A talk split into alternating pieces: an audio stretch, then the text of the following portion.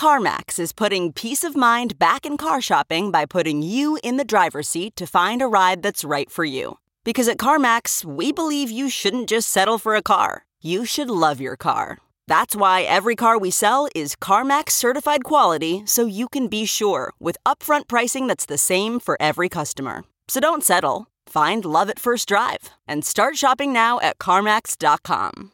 CarMax, the way car buying should be. Okay, picture this. It's Friday afternoon when a thought hits you. I can spend another weekend doing the same old whatever, or I can hop into my all new Hyundai Santa Fe and hit the road. With available HTRAC, all wheel drive, and three row seating, my whole family can head deep into the wild. Conquer the weekend in the all new Hyundai Santa Fe. Visit HyundaiUSA.com or call 562 for more details. Hyundai, there's joy in every journey.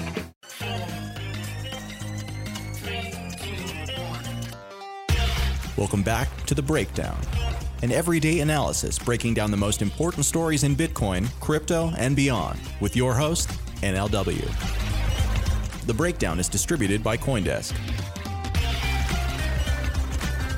Welcome back to the breakdown. It is Monday, February 10th, and today we have some expert insight onto one of the biggest pieces of news from last week.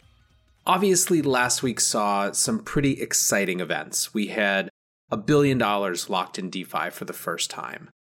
We saw Bitcoin achieve a price of 10,000, a big psychological barrier over the weekend we saw the Federal Reserve get into the central bank digital currency game more than they have before, admitting that they are, of course, researching and exploring. But we also had an SEC commissioner, Hester Peirce, who's been one of the most active and engaged pro crypto commissioners. In fact, undoubtedly the most active and engaged pro crypto commissioner, propose a new rule called a safe harbor rule. Rule 195 could possibly totally change the face of the crypto industry in the US. In short, the rule would give crypto projects three years to prove that they were sufficiently decentralized such that they weren't in violation of securities law. The challenge for crypto teams today who want to use a token as part of their system is that they run the risk of having offered or having done an illegal securities offering currently you can see the SEC going back through old ICOs from the 2017 2018 vintage and going after projects that were unregistered securities offerings.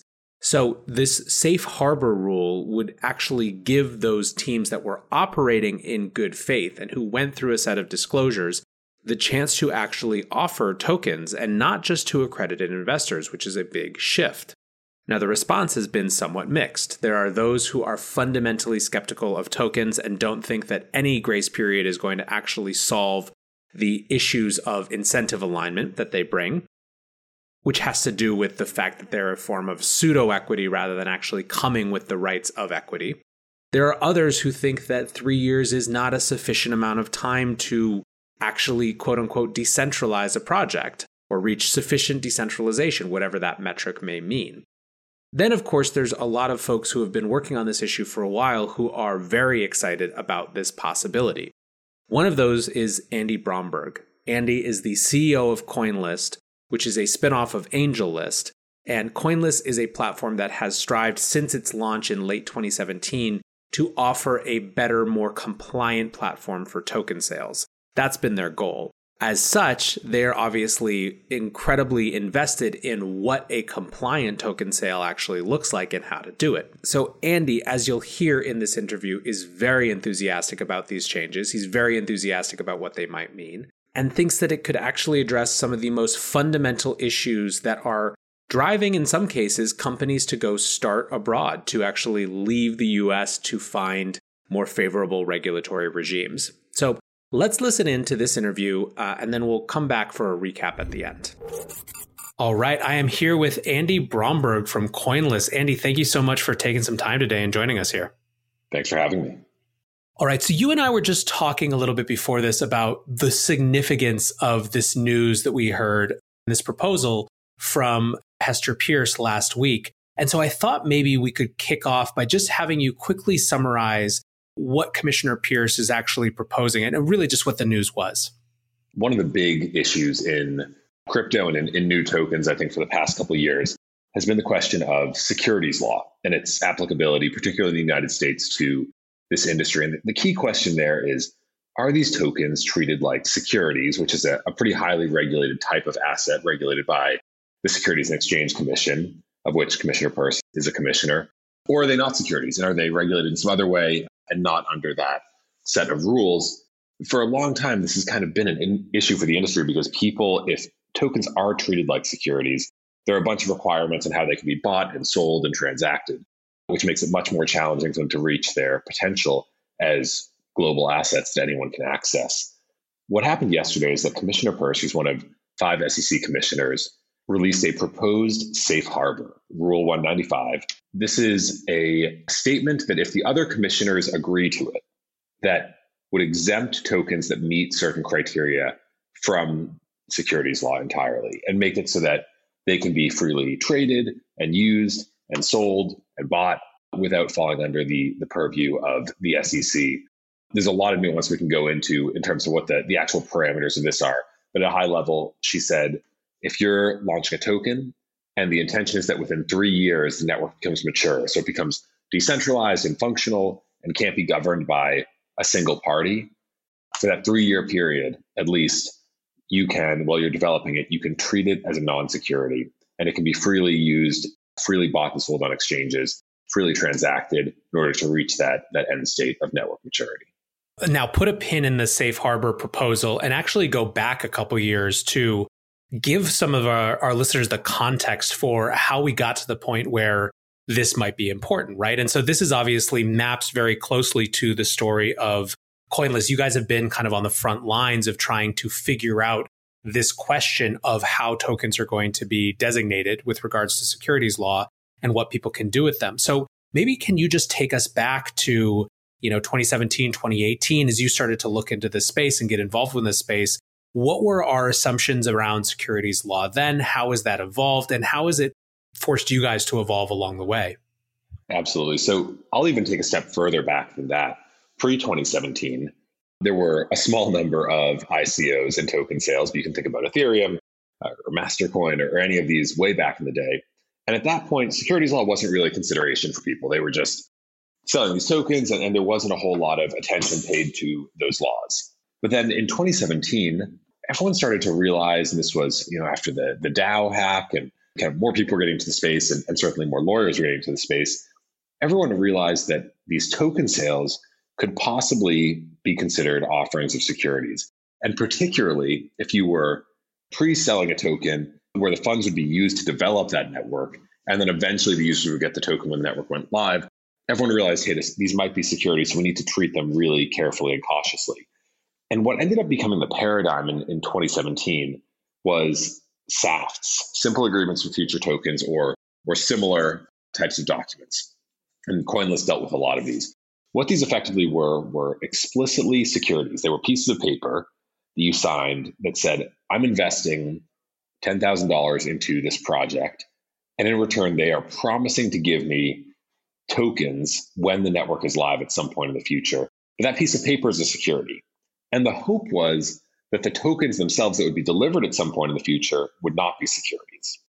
But at that point, and for the past couple of years, there's really been no way to tell whether or not a token is a security or not.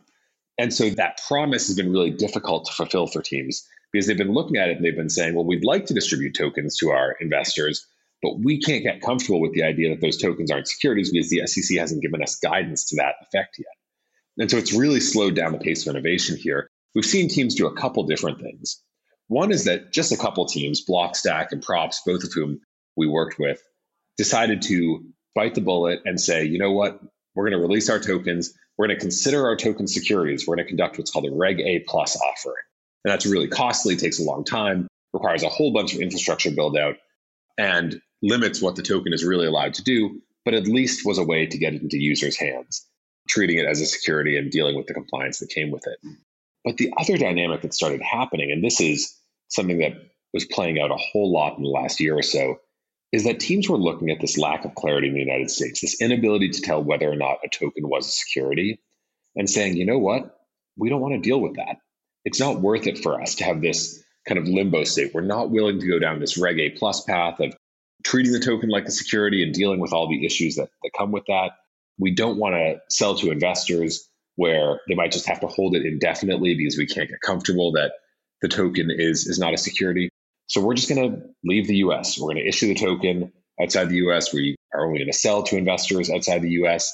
Maybe even our team's going to be based outside the US.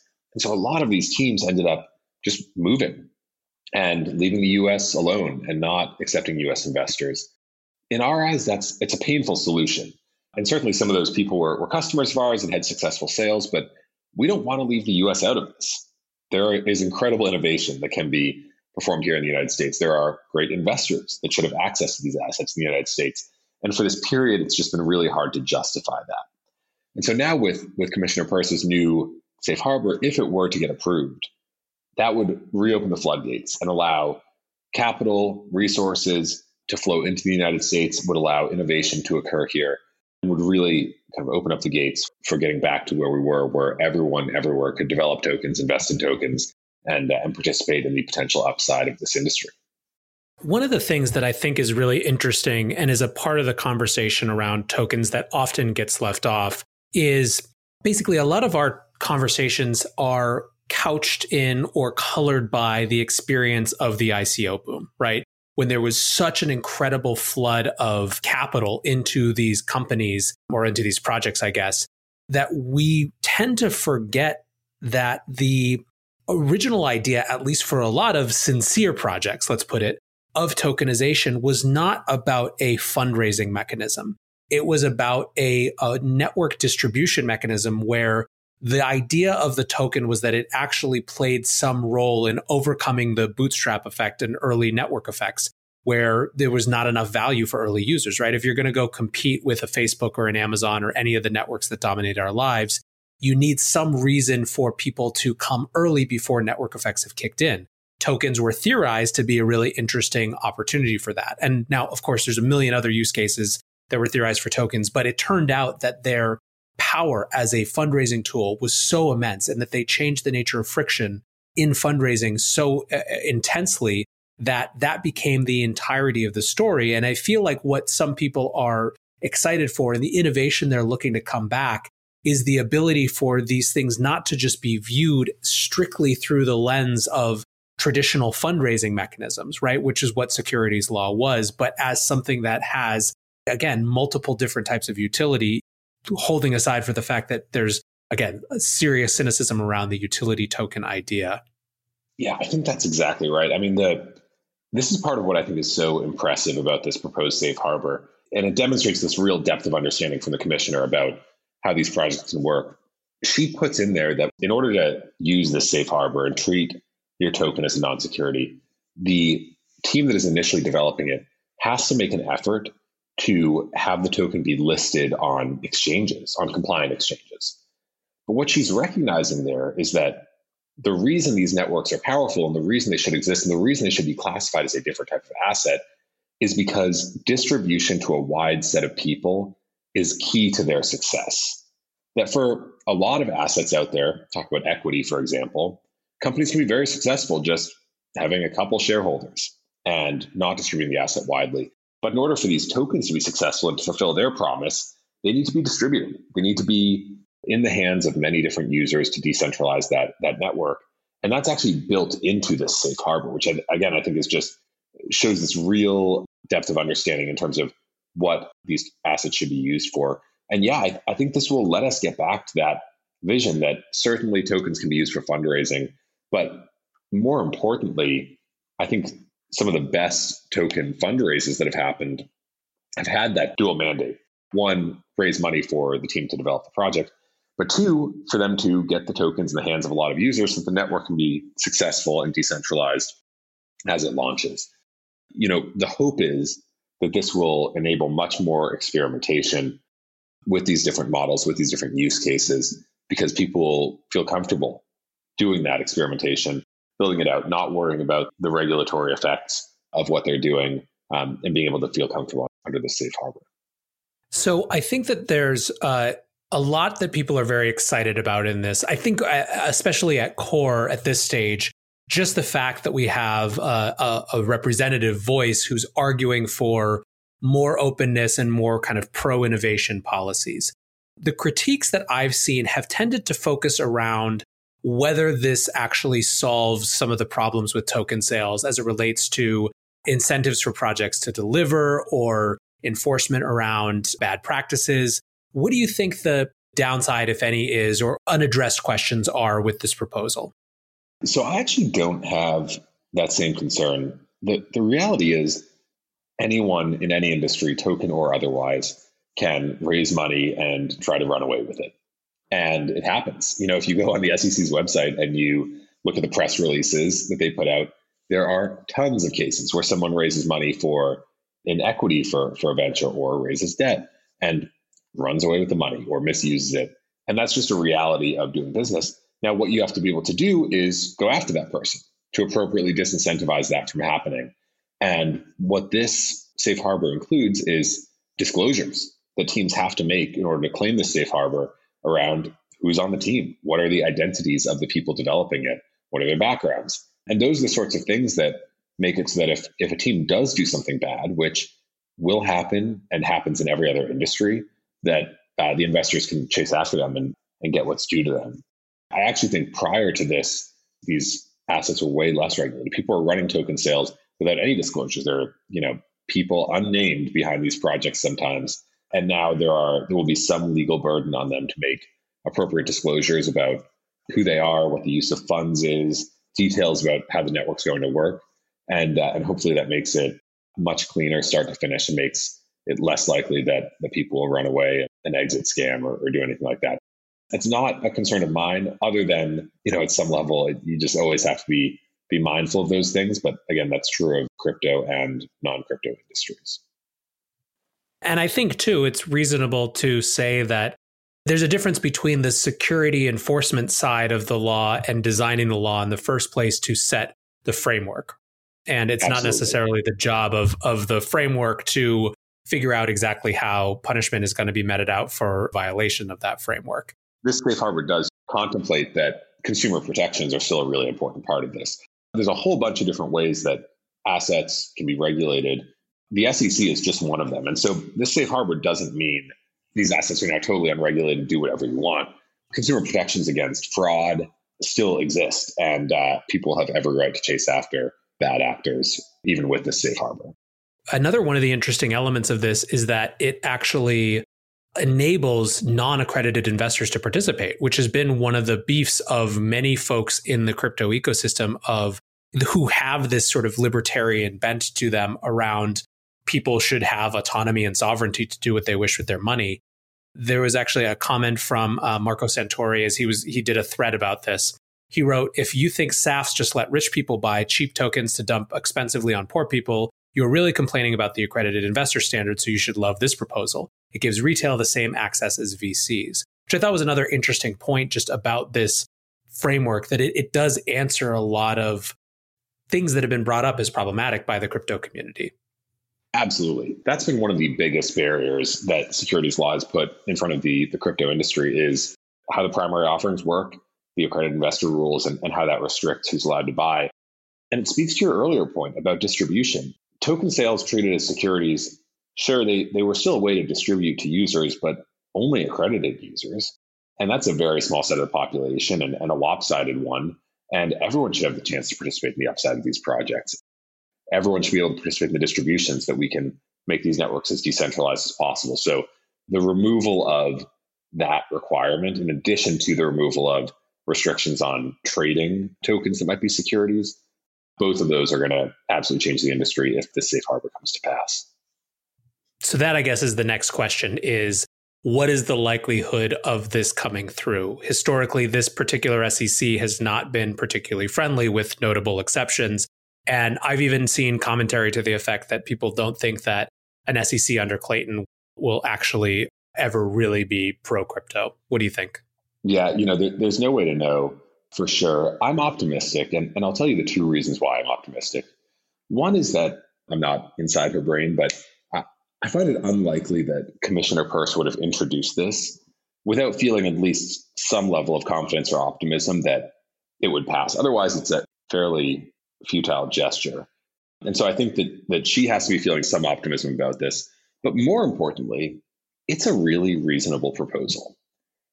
If she came out with a safe harbor that was much looser, didn't require the disclosures that this one requires, didn't make the assurance that this one makes, and just didn't have those those requirements in there, then I would be saying, okay, that this is just a statement that she's putting out there. But she took the time and her staff did and put in the effort to really understand everything and I think come up with a really down the middle proposal in terms of what's required of these teams in order to claim the safe harbor, what the continuing conditions will be, how it's going to work.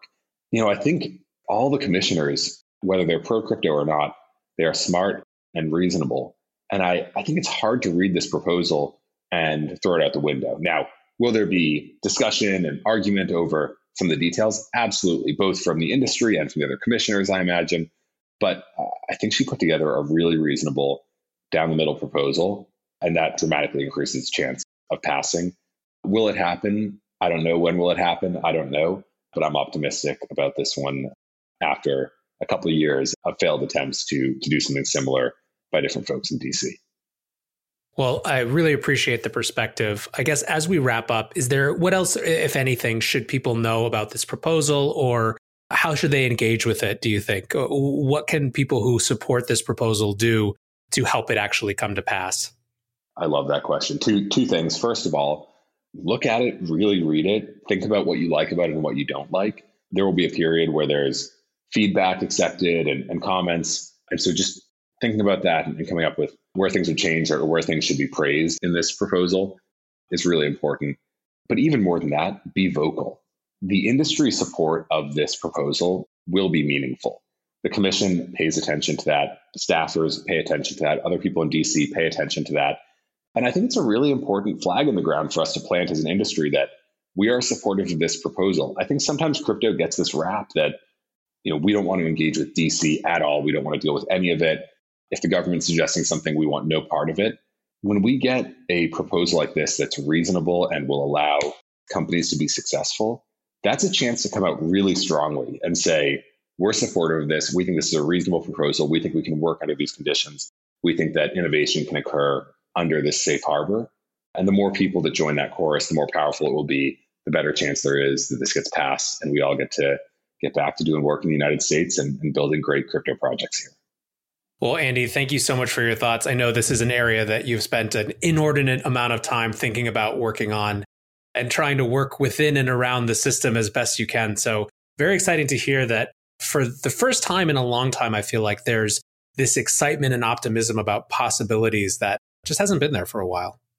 We've got hope. Yeah, no, it's my pleasure. Thank you for, for having me on. This is a really fun conversation.